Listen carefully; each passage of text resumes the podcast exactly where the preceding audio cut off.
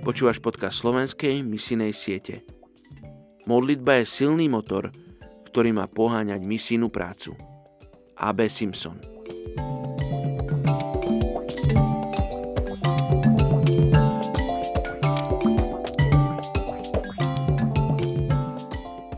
Izaiáš, kapitola 51, verš 12. Ja som ten, čo vás potešuje. Kto si ty, že sa bojíš človeka, ktorý zomrie? A ľudského tvora, čo sa pominie ako tráva? Dnes sa modlíme za etnickú skupinu Turkmenov v Kazachstane. Kultúra Turkmenov bola v minulosti silne ovplyvnená tureckými dobyvateľmi, ktorým vnútili jazyk a Arabmi, ktorých prinútili konvertovať na islam. Stovky rokov žili ako nomádi. Na živobytie si zarábali chovom dobytka. Ich príslovie hovorí, že Turkmen má domov tam, kde je jeho kôň. V 19. storočí sa začali viac usádzať. Čas roka pásli ovce a ťavy a čas pestovali plodinu. Keď sa Turkmenistan stal súčasťou Sovietskeho zväzu, boli Turkmeni nútení vstúpiť do rolnických družstiev a kočovať prestali úplne. Turkmeni sú fyzicky silní a ľahko zvládajú tvrdé prírodné podmienky. Sú známi svojou pohostinnosťou, úprimnosťou a dôveryhodnosťou ale tiež aj svojou horkokrvnosťou a pomstichtivosťou. Jazyk Turkmenov, tak ako jazyk mnohých etnických skupín zo Strednej Ázie, je príbuzný turečtine. Turkmeni majú vlastný štát, Turkmenistan, kde žije väčšina z nich. Ale veľké menšiny sú v Iráne, v Afganistane a v Kazachstane. Turkmeni sú známi čulým obchodom v bazároch, kde predávajú mnohé remeselné výrobky ako kovový a drevený riad a nábytok.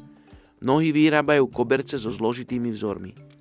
Turkmeni majú príslušnosť ku svojmu kmeňu, čo dokazuje aj fakt, že manželstvá sa uzatvárajú len v rámci jedného kmeňa.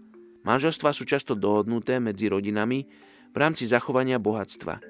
Aj keď v posledných rokoch sa udialo v krajine politické a ekonomické zmeny, tieto nezasiahli rodinný život.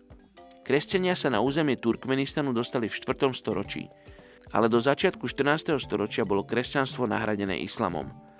Táto zmena postupne ovplyvnila politický, civilný a ekonomický život ľudí. Dnes, napriek vonkajšej príslušnosti k islamu, je medzi Turkami rozšírený mysticizmus a iné pôvodné náboženstva. Aj tí, ktorí nepraktizujú islam, sa identifikujú ako moslimovia. Medzi Turkmenmi nie sú takmer žiadni kresťania – Poďme sa spolu modliť za túto etnickú skupinu Turkmenov v Kazachstane.